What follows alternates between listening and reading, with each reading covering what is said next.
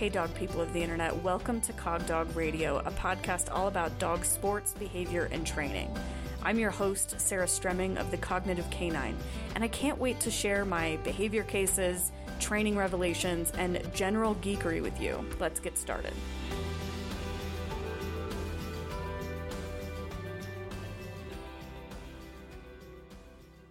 Hello, listeners. I am back from my international trip. And of course, I needed to call my dear friend Sarah Stremming to talk about all the things of my trip. And as we were talking, as we do, we were like, oh my gosh, this is a podcast episode. so welcome, Sarah. Back yes, and we were we Happy were going to, to record here. something else, and we were having this conversation, and we were like, wait, wait, wait, postpone that other thing. We have to talk about this thing. It's yes, coming. and the we're other thing is so well. good. Yeah. We're really excited. Yeah, we're going to record that one. Um, just a little teaser. It is how to set up it's going to be all the considerations about when you are recruiting helper people or helper dogs for your dog that is leash reactive. So it's an awesome episode. We're really excited. However, we felt this was really, really resonant because I just came back from Peru and I was able to I was there for a variety of reasons. So I was there by myself because I wanted to push myself out of my comfort zone. I was saying that I felt like I had a lot of COVID dust on my back. And I'm the type of woman that is always seeking and learning and trying to expand myself, both emotionally, spiritually. And I was feeling really scared, like feeling really like, I got to stay in my house and and be safe. And I finally this year has been really hard with the loss of my dog like and I was like gosh, I really need to just do something to like give myself the biggest shake off possible to sort of recalibrate and feel a little bit nervous and push myself out of my comfort zone. So I left and went to Peru for 10 days and I was able to push myself out of my comfort zone in a variety of different ways. And I won't go into all the details of what I did there. But one of the biggest lessons that I learned for myself, but also observed in the dogs there was to just this beautiful word of allow. Like just allow whatever it is, whatever behavior, whatever emotion, whatever experience for it to come up and for you to to be with it so I experienced that in a variety of different ways, visiting Machu Picchu, going to Sacred Valley.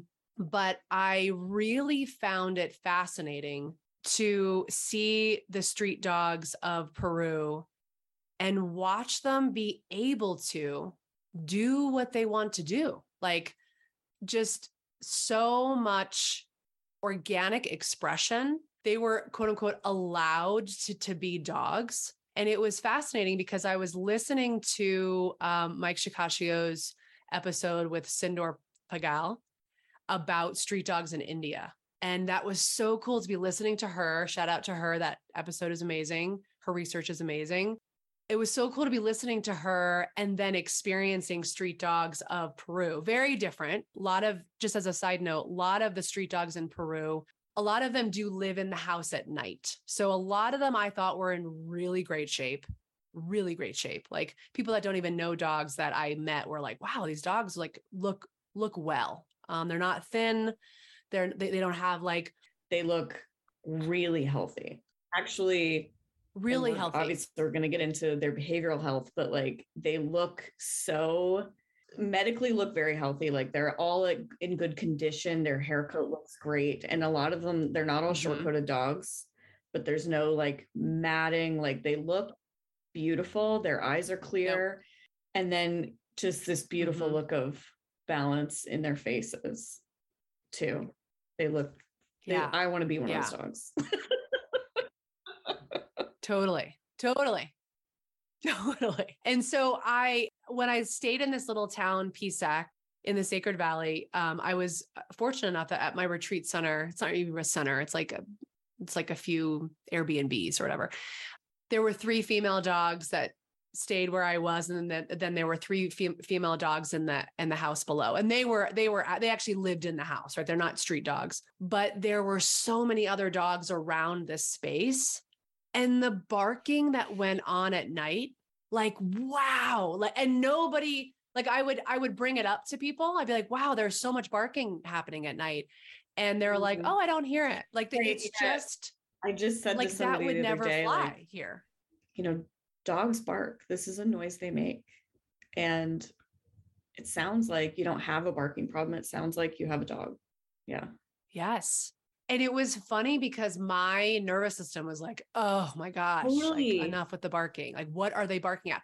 And I also made up a story like, okay, some of the some of those barks sound stressed. So like, and you're really persistent about the barking. So and it got me thinking like what do we how much behavior do we allow and how much behavior do like when do we step in and assist and it reminds me a lot of you know i was steeped in pema chodron when things fall apart that book on this trip.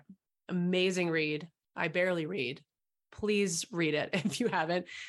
And it it was like that like there is always pleasure there is always pain there is always good there is always bad. We have to allow for both right? And so what is that balance of not only allowing for our own emotion our own behavior to come up but how can we gift that allowance to our dogs right like like i was saying these dogs are just like out and about being who they are they have full permission to drop in and be a dog. They can bark throughout the throughout the night if they want.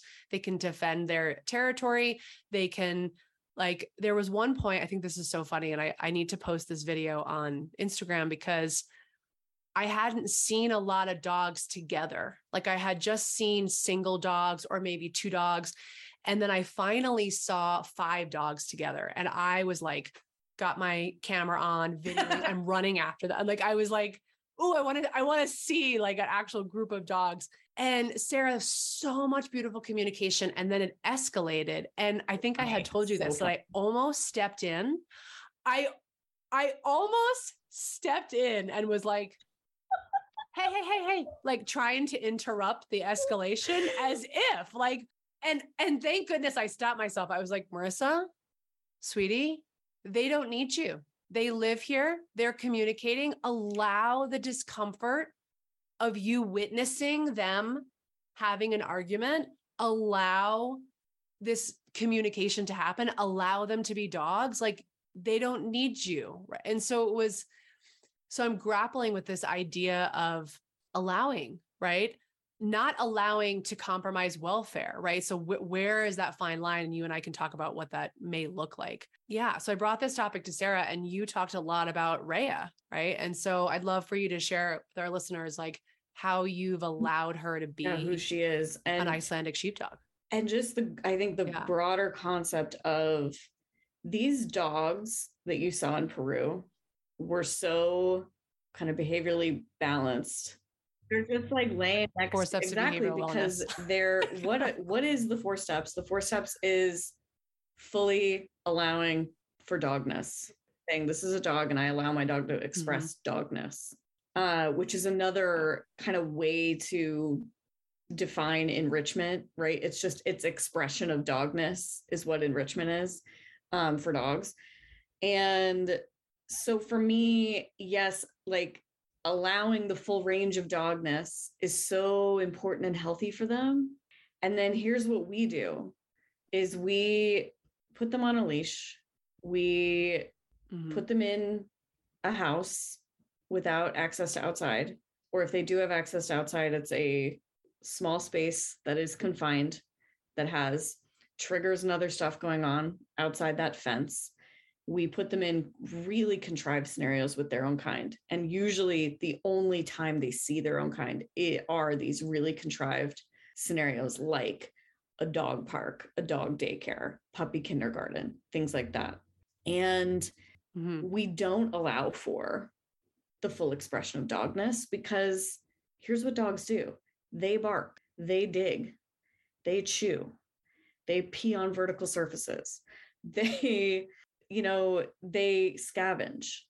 Think of like so many, I'm putting this in quotations, behavior problems that are just expression of dogness. Counter surfing. Mm-hmm. The when I get asked, how do I make the dog stop getting stuff off the counter? I don't know about you, Marissa, but I say, well, talk to me about your floor plan because we need, we need a barrier. Right. Yeah.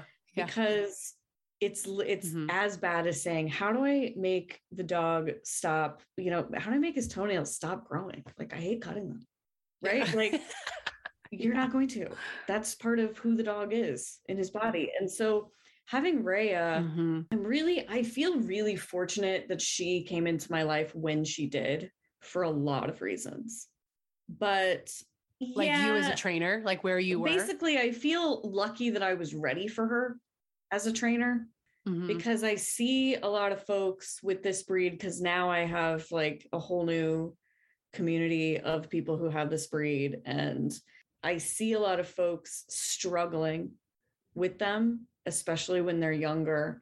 And I feel really fortunate that like she and Iggy, for instance, were not swapped in my life because I wouldn't mm-hmm. have had this kind of, you know, Iggy, for reference, is almost 14 years old. And so trainer, the trainer I was 14 years ago was really into controlling access to resources, really into um, really just manipulating everything about them. And that's something that I learned from the sport world.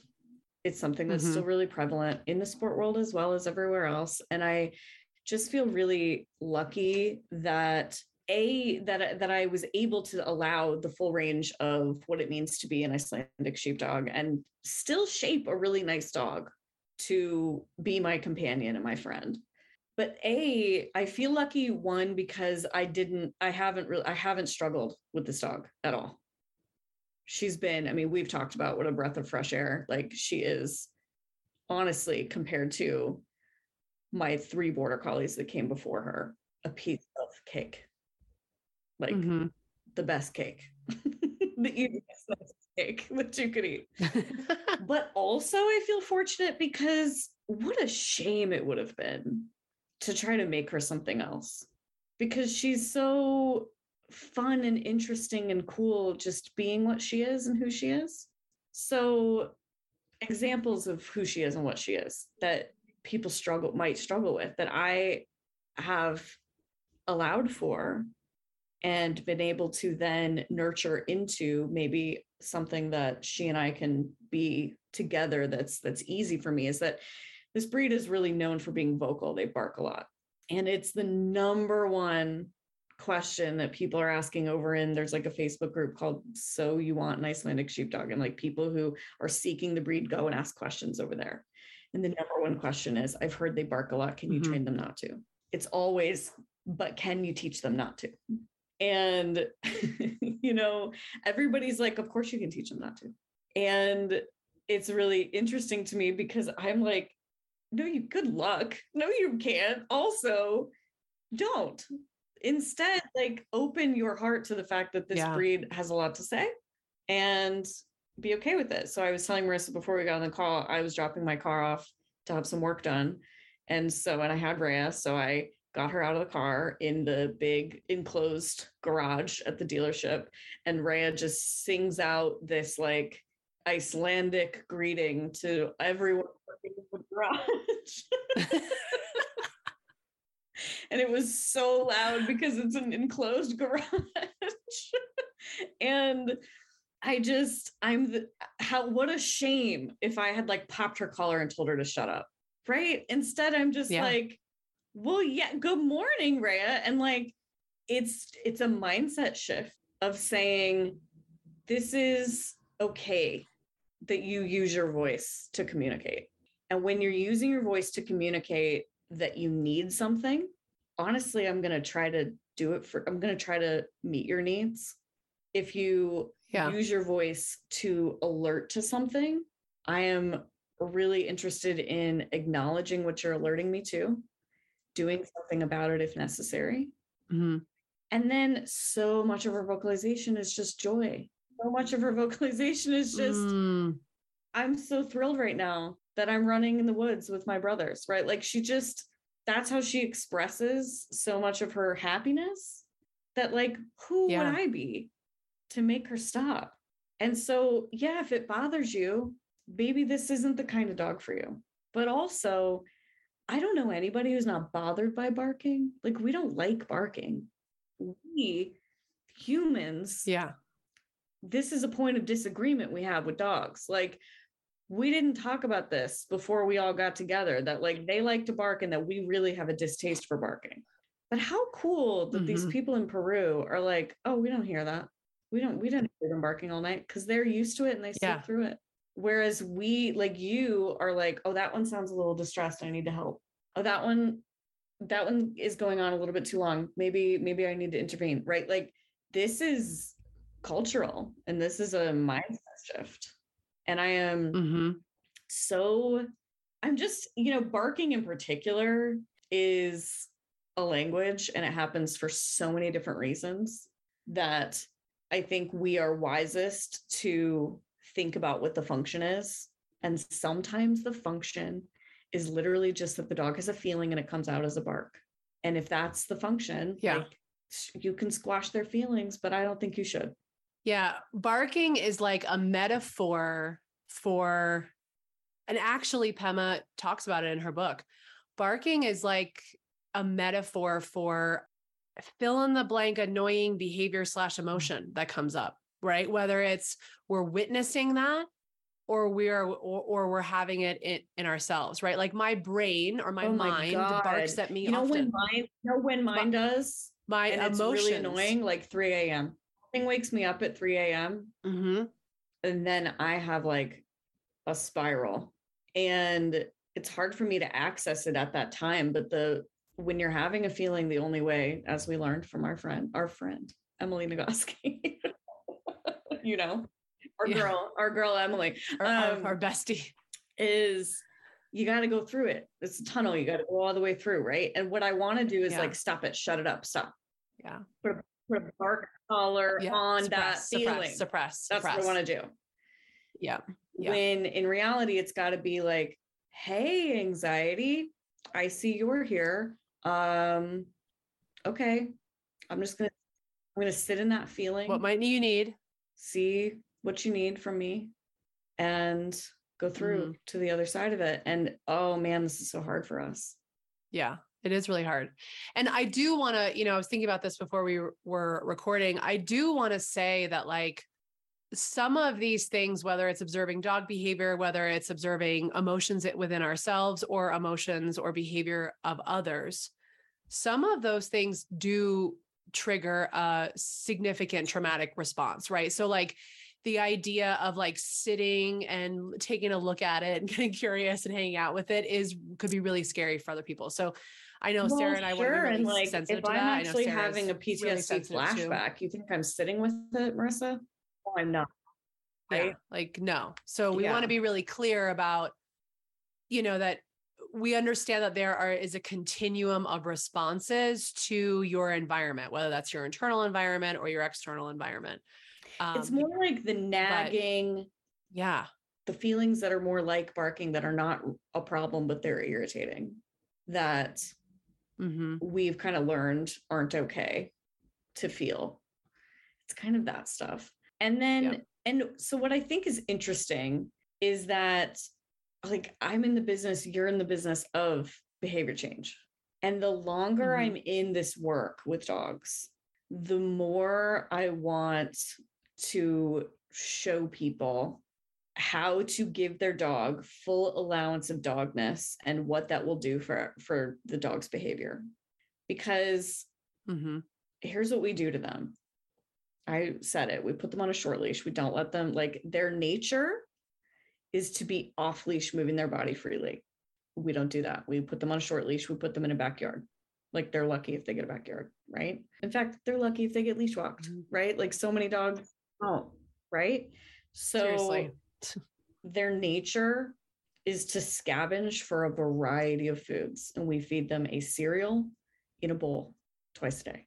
their nature is to use their full vocal range, and some of them use it more than others, depending on their origin, depending on their history, their learning history, and their genetics, right?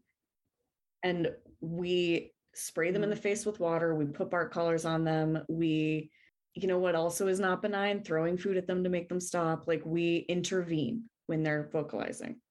And they they just they're just designed to be something other than what we make them be and a lot of their maladaptive behaviors are because of that so if we flip it to like a person example mm-hmm. a human example i feel like humans nature and of course i'm going to allow for like i'm going to allow for humans being really diverse here and humans being able to make homes in a lot of different places in a lot of different ways.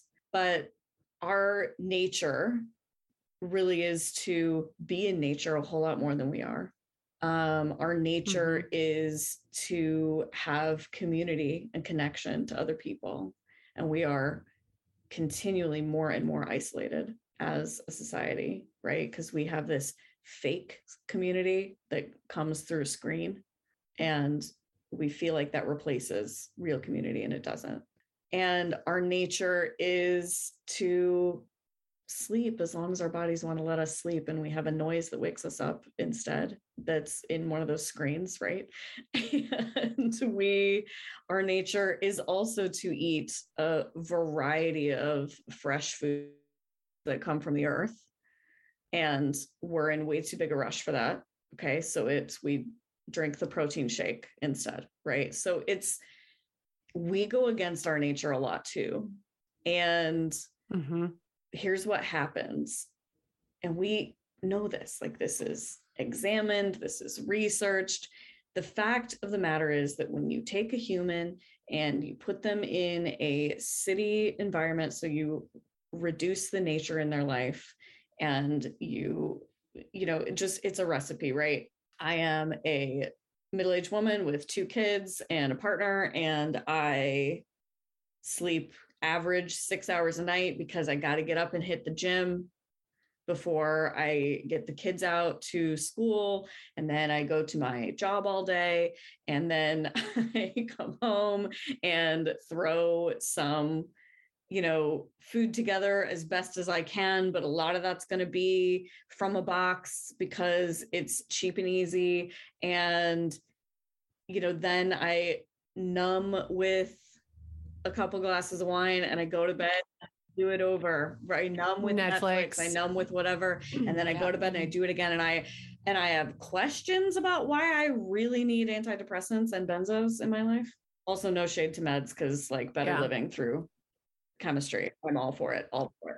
Yeah. And yeah. then it comes back to dogs because I'm certainly not an expert in human mental health. I'm I'm a student of human mental health, right? Like, but yeah, we do the same stuff to dogs.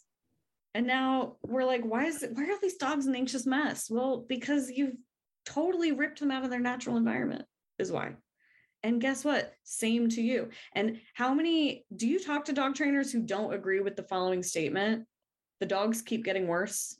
I've been doing this for X number of years. Why are the dogs getting worse? Yeah. Because the people are also getting worse because yeah. we go further and further from mm-hmm. our nature every day. And when we do, so do they, because they are attached to us.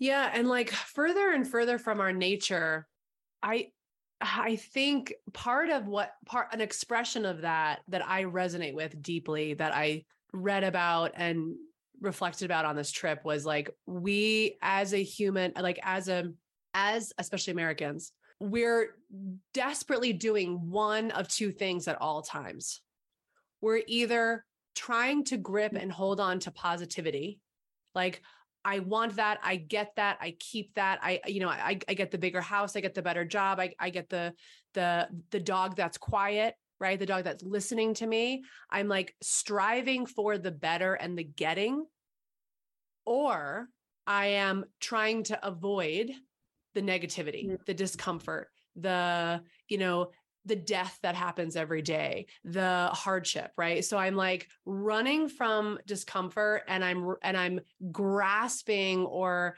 you know like desperately grasping for things that will fill me up and make me happy. And that that behavior pattern that I am so intimately aware mm-hmm. and involved in for 40 years.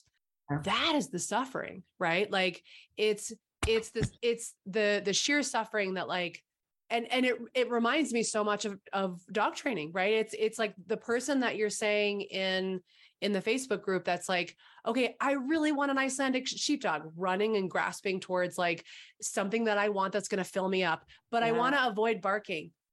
Uh, hey yeah. i don't this whole thing over here with barking it's uncomfortable for me i want to avoid it. And it's like wow yeah, and we, we when in reality like i want you to have what you want.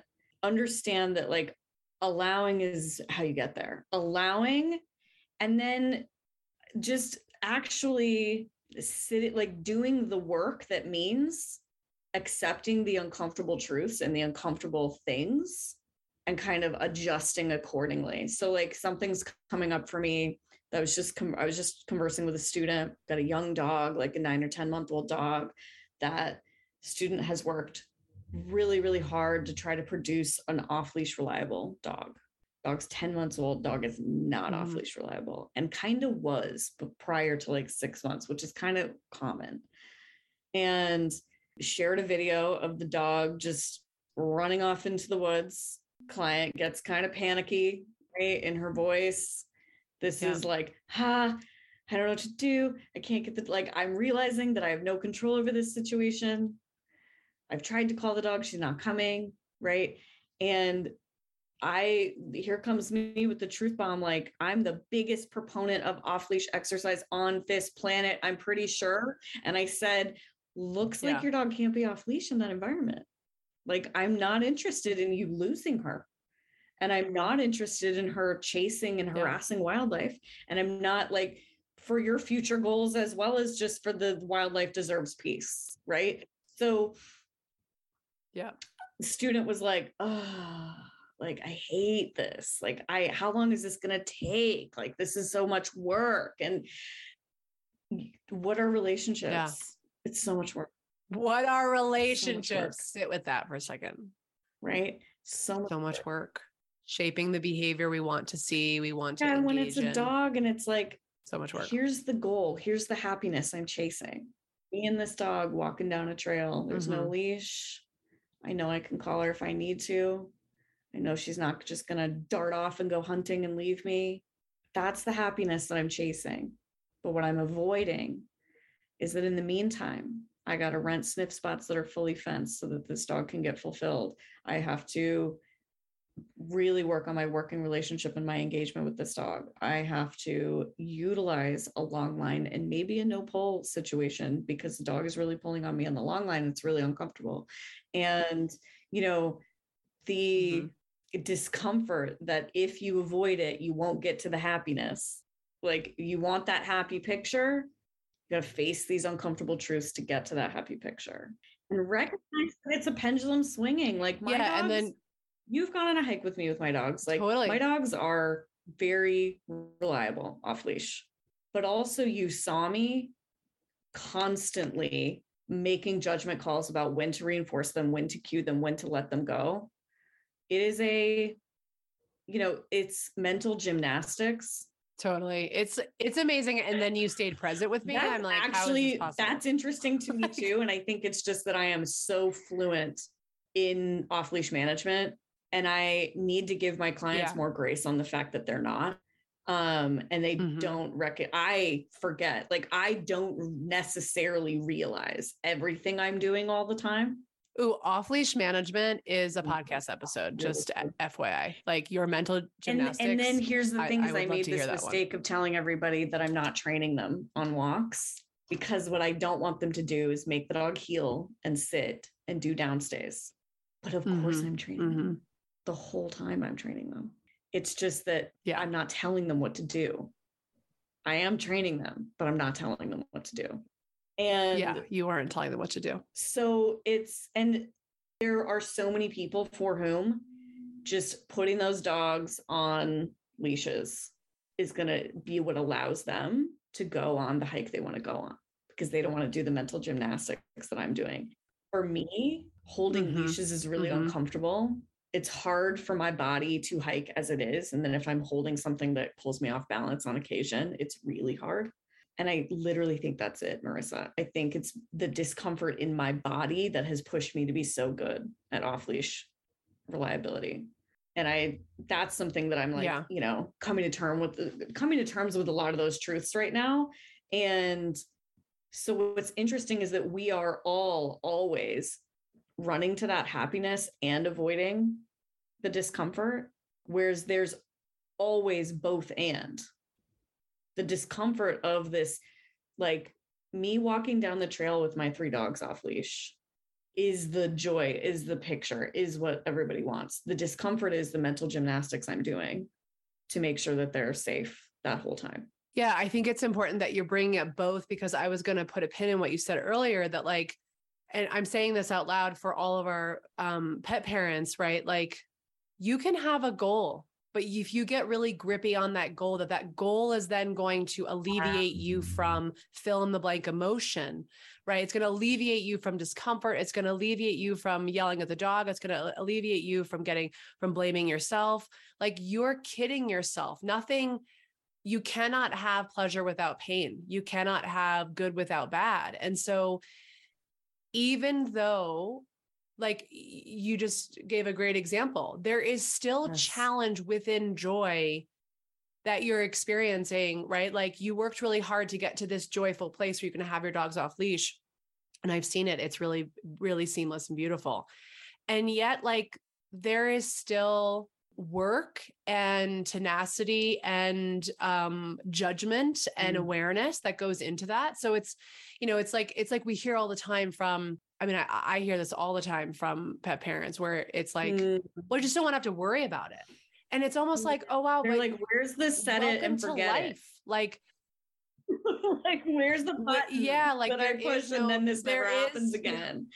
Totally. And and for someone like me who's a planner type A, I have a lot of empathy for those people because I'm like, oh yeah, I've been living my whole life like that. Like I am really skillfully and very, and I can craft like my environment so I don't have to feel anything. And it's like, oh my gosh, that's not true. It's not true. Right. So it's there, it's this, you know, circling back to this initial topic of allowing, it's like, reminds me of of a part of, of the podcast episode I did with Christy Caton about like all of it belongs. It's sort of like we've got to allow for both all the good things that we want in our lives and allow for all the hardship. And I have to say, this has been the hardest year of my life, I will say, especially because I lost Sully. And, and I'm very fortunate that that was the first real significant, very close to me death in my life. Like I'm really fortunate at my age that like that happened to me this year. Right. Um, and this year was filled with a lot of other different types of hardship. And I have to say that this has been the mm. best year of my life because I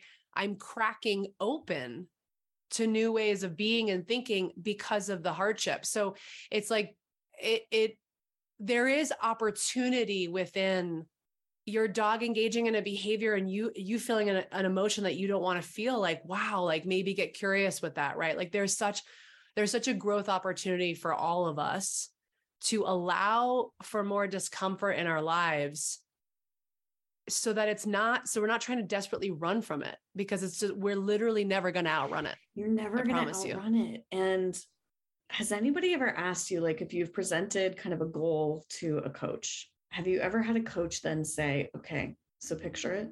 You've got it. You've got that goal. Now mm-hmm. what? Right yeah the totally. worst. My, my coach says me all the time because right? I'm such a three. Threes. Yeah. We're both Y'all, well, you and I, you and I are three. three. It's, it's on the Enneagram. ridiculous. So bad. It's a curse. Um, so the worst. I still can't. There's one goal that I share with my agility coach that like she was like, okay, so picture it like it's happened. Like what? What do you have then in that moment that you don't have now? Yeah. And then what do you, do, you do next? Mm-hmm. And I literally couldn't answer her. Like I was like, I, like how dare you ask me that? like yeah. Well, and almost, I almost would like, it would be so interesting if you said, okay, so, yeah. so imagine that goal. What do you have now that you have, that you've achieved that goal? Where do you have that currently? like, already? that's the question. Like, mm-hmm. where is it already? Because I bet it's somewhere. It might not be in the in the place that you want it to be, or it might not look the way you want it to be. But I I bet it's somewhere. I, that would be an interesting question. That is hard, and that's a tough that question. To and so then, list. when people say, you know, I just want this dog to walk with me off leash easily, it's the question then is, okay, what do you have when you have that? And mm-hmm. then, wow, the other question, where else? Where do you have that already? With your dog yeah just because it's like it's not to negate the goal right? And like we can work towards that right? It's not that there isn't um I, I, want listeners to really be very clear that like this oh, no, is not about like not having goals, goals, especially with okay, Sarah like and I. goals, goals Sarah yeah, and I uh-huh. being threes on the Enneagram like we're goal women but um it, it's more about like being really curious about the goal and and um, not being so attached to it and allowing for the process around the goal and allowing for the curiosity to be like, you know, is truly, do I want that? Like, is that truly what, what I want? Do I need that? Do, can I allow my dog to engage in this particular yeah. behavior or not? Can I allow myself to feel yeah. a level of discomfort? And right, just just allowing know, for all of it. It comes back to I think people are like, okay, cool, but like I can't let the dog do fill in the blank can't let yeah, my dog bite like bite kid. the kid. I can't let my dog yeah bark and lunge at everything on leash. I can't, you know, et cetera, et cetera. So it mm-hmm. still mm-hmm. circles back though to it still circles back to then how where are we gonna allow more expression of dogness for them? Because mm-hmm. it can't just be about not allowing. It can't just be about stopping. It has to be about where can we allow for better expression of dogness. I'm all about because one of the things that I do in leash reactivity that I don't think is done commonly in R plus circles is I do go through a process with the owner and the dog where I would like the dog to be able to be asked to come down from a reaction. I would like the handler and the dog to have the skill of the handler saying to the dog, Hey, make a different choice right now the dog then choosing that different choice and my god there's so much that goes into that right like because when i meet them mm-hmm. they don't have they're not making any choices when they meet them they're just having a response it feels very reflexive and yeah. isn't a lot under their control so putting it under their control is the 1st mm-hmm. thing we mm-hmm. got to do their control not yours mm-hmm. and then asking yeah. them to access that control is a part of my work that is honestly the hard part because it requires all this other allowing of dogness to be present because you don't get to ask them to do stuff like that for you if you don't for the most part allow them to, to fully express themselves and be who they are. And again it's that balance of both and you know that i'm going to let this dog really get in nature and be a dog as much as possible.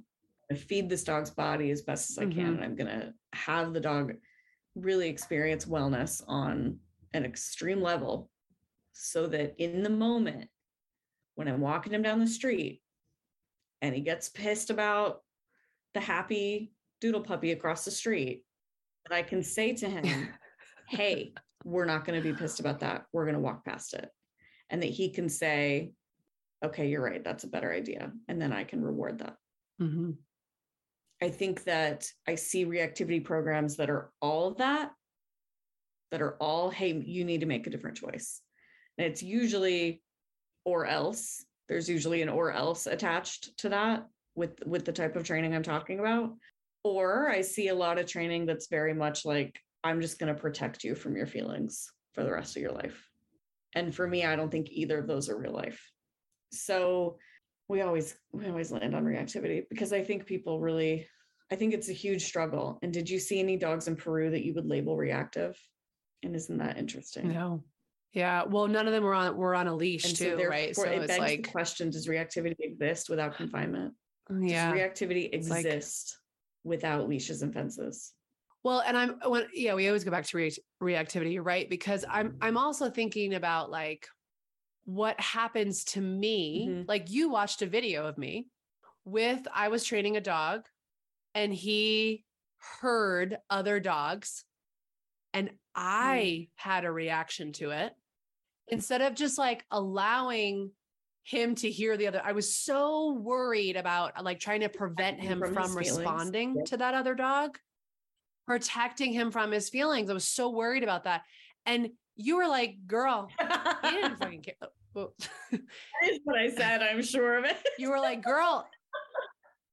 Yeah, you were yeah. like, he didn't fucking care. Like, okay, you cared, right? And so there's this um when I think about allowing, I I I appreciate you bringing up the fact that like, yeah, we're not saying like just do setups Absolutely and not. allow your dog no, like, to, you know, react or like walk down the street and allow your dog to become stressed or like uh last night we had our uh neighbor's dog over Nelson and oh my gosh talk about deprived welfare but um anytime Scott moved around the house charging, barking. And he has a relationship with Scott, but like when he gets settled, it, it's like way too much for him. And I was like, okay, we need to, I need to remove him from like, I'm not going to sit here and allow this to happen. Not only is it right, like, like, not okay for Scott to have a 20 pound dog not, charging him. discomfort. It's not, it's not about, okay, I'm going to allow you to just keep expressing your discomfort because you're uncomfortable. No, it's, I'm going to help you. Yeah. I'm going to help you. Like, okay, let's see. And you know, it was really funny. His I was watching his eight year old, his 10 year old um, mom, right? And she was like, Well, let's just see if he can do it.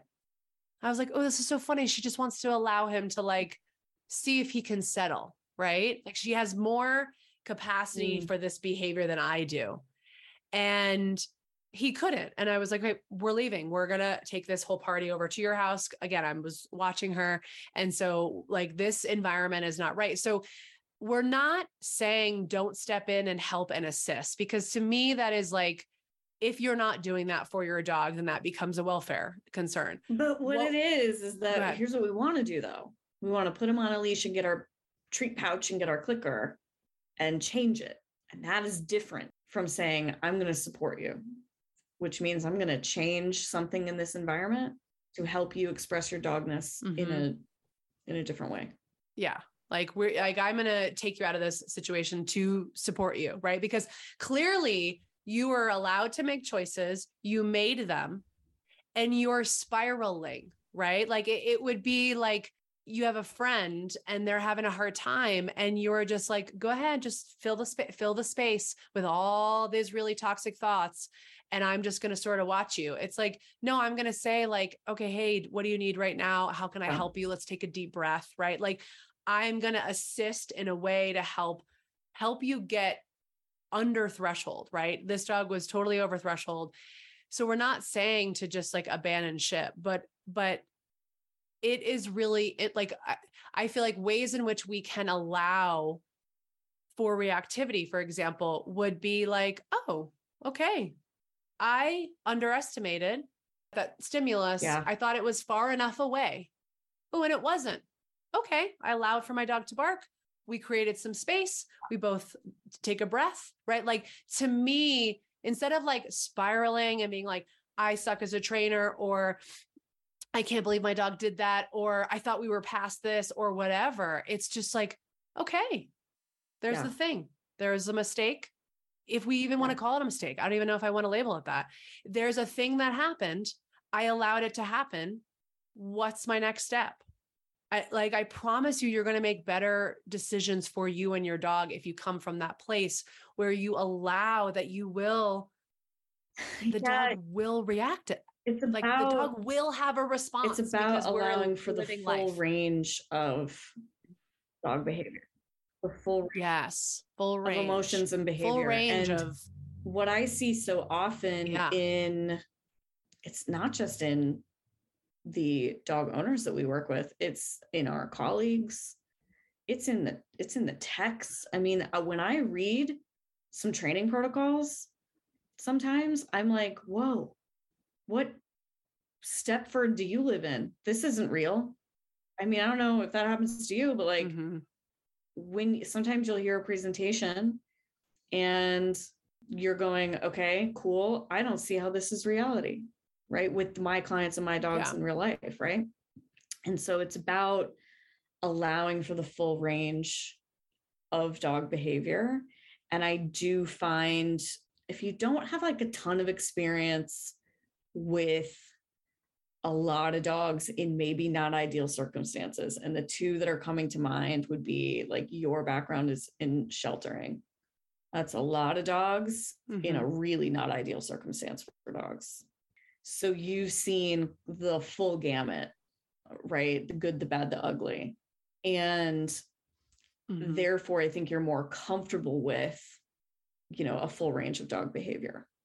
I worked in several different dog daycares, some of them that ranged really from like top notch down to like, oh my God, I can't believe that I was under that roof. Right. So, like, yeah, yeah, the full range and just getting really, really comfortable with the way dogs talk to each other, the way the dogs express feelings, the way the dogs do stuff. And when you put them in a not ideal circumstance, you're going to see those things come out bigger if you maybe don't have that experience and maybe most of your actual hands-on experience is with your own dogs or your really specific clientele it's important i think to remember that there's a bigger range there's a bigger repertoire available here to this species than maybe the one that you're seeing so like when you saw the group of dogs in peru and the mm-hmm. and things started to get a little bit dicey and you wanted to intervene and you stopped yourself and click treat for that because that's hard. I sometimes it just comes out of my mouth. Like I I if I were there, I probably would have been like, hey, knock it off. because I've lived with large groups of dogs for so long and I've worked with large groups of dogs for so long that it just, I just probably would have just come out of my mouth.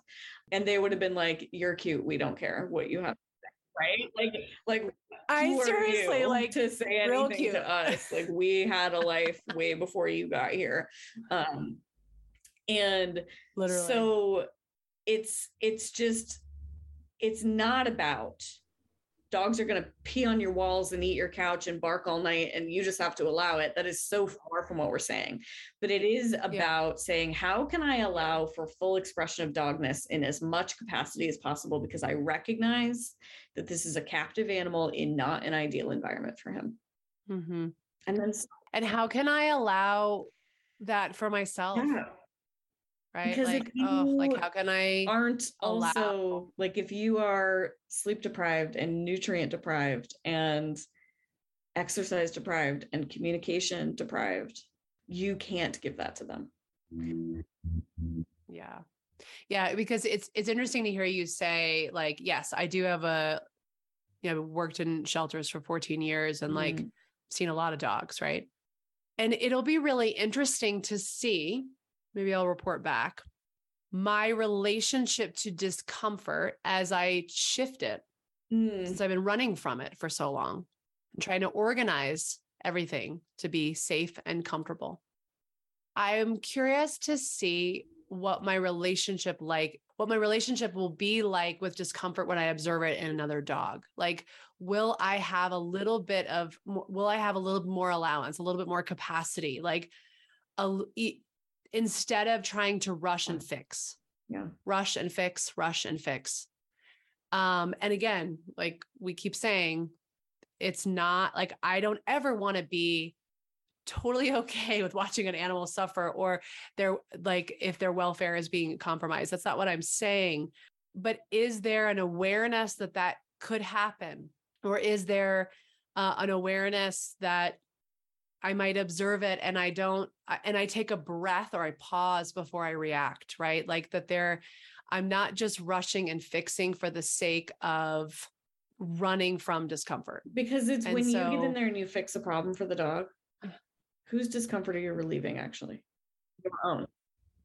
Yeah, like it's probably my, like the function of my behavior. feel more comfortable. Is my is my own. Yeah. yeah. And this is a this is a big ask and so if folks are like what the heck was this podcast about? Um sure like it took me 40 years to get to this place. It took me like traveling across the country and literally seeking out discomfort for me to go like oh wow this isn't that bad. Like taking a look at discomfort isn't really that bad. I mean at some points it was really bad but Um, you know, and we're not saying that everything is know. like always it's... fine. Like this is not us being Pollyanna at all. This is like saying, yeah, things suck a lot of the time. And it's important to to acknowledge and allow that. And if your dog yeah. barking is making you upset and uncomfortable, you can do something about that. But I I think that the challenge is to reframe it into that's an expression of dogness. And I I love dogs and I love this dog. And oh look, it's over now. They stopped. Right? Like it's like when Rhea is barking out of joy because she when she first starts out on the trail she barks about it because she's so excited that we're going on a walk and i was on the phone once i was going hiking with a friend who was like i could not handle this dog. I could not live with this dog. And i was like you know you could mm-hmm. actually. Like it's not a big deal. She's joyous and excited right now. She's not like this all the time. And i think she's cute so yeah. it's fine. Like i've reframed it into how funny that she that that's all of these other dogs are quiet and she is just so loud about her joy and it's some it's so innate yeah. for her to be loud about her joy and it's like oh and what is it, what about, is it about observing someone that is what is it so about observing someone who's being loud about their joy can, that is uncomfortable for you and what other moments yeah yeah. are uncomfortable for you when yeah. people are loud about their joy specifically maybe more yeah. marginalized people being loud about their joy. Really bothers a lot of people. And i think that that's that's wow like that's a deeper question. Yeah it is a deeper question yeah.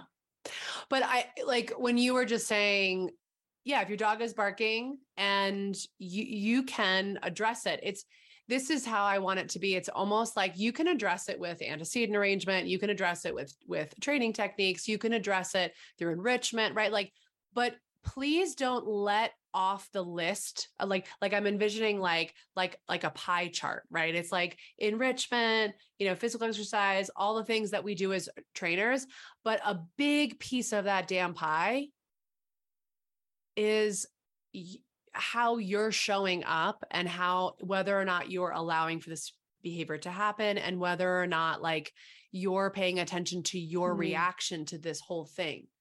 Because if we don't focus on that then we're literally just trying to change the the dog instead of also changing and allowing right? Like influencing the behavior and allowing all of the messiness to come up throughout the process. So it's it's making sure that that's part of part of the training plan or part of the plan if you will.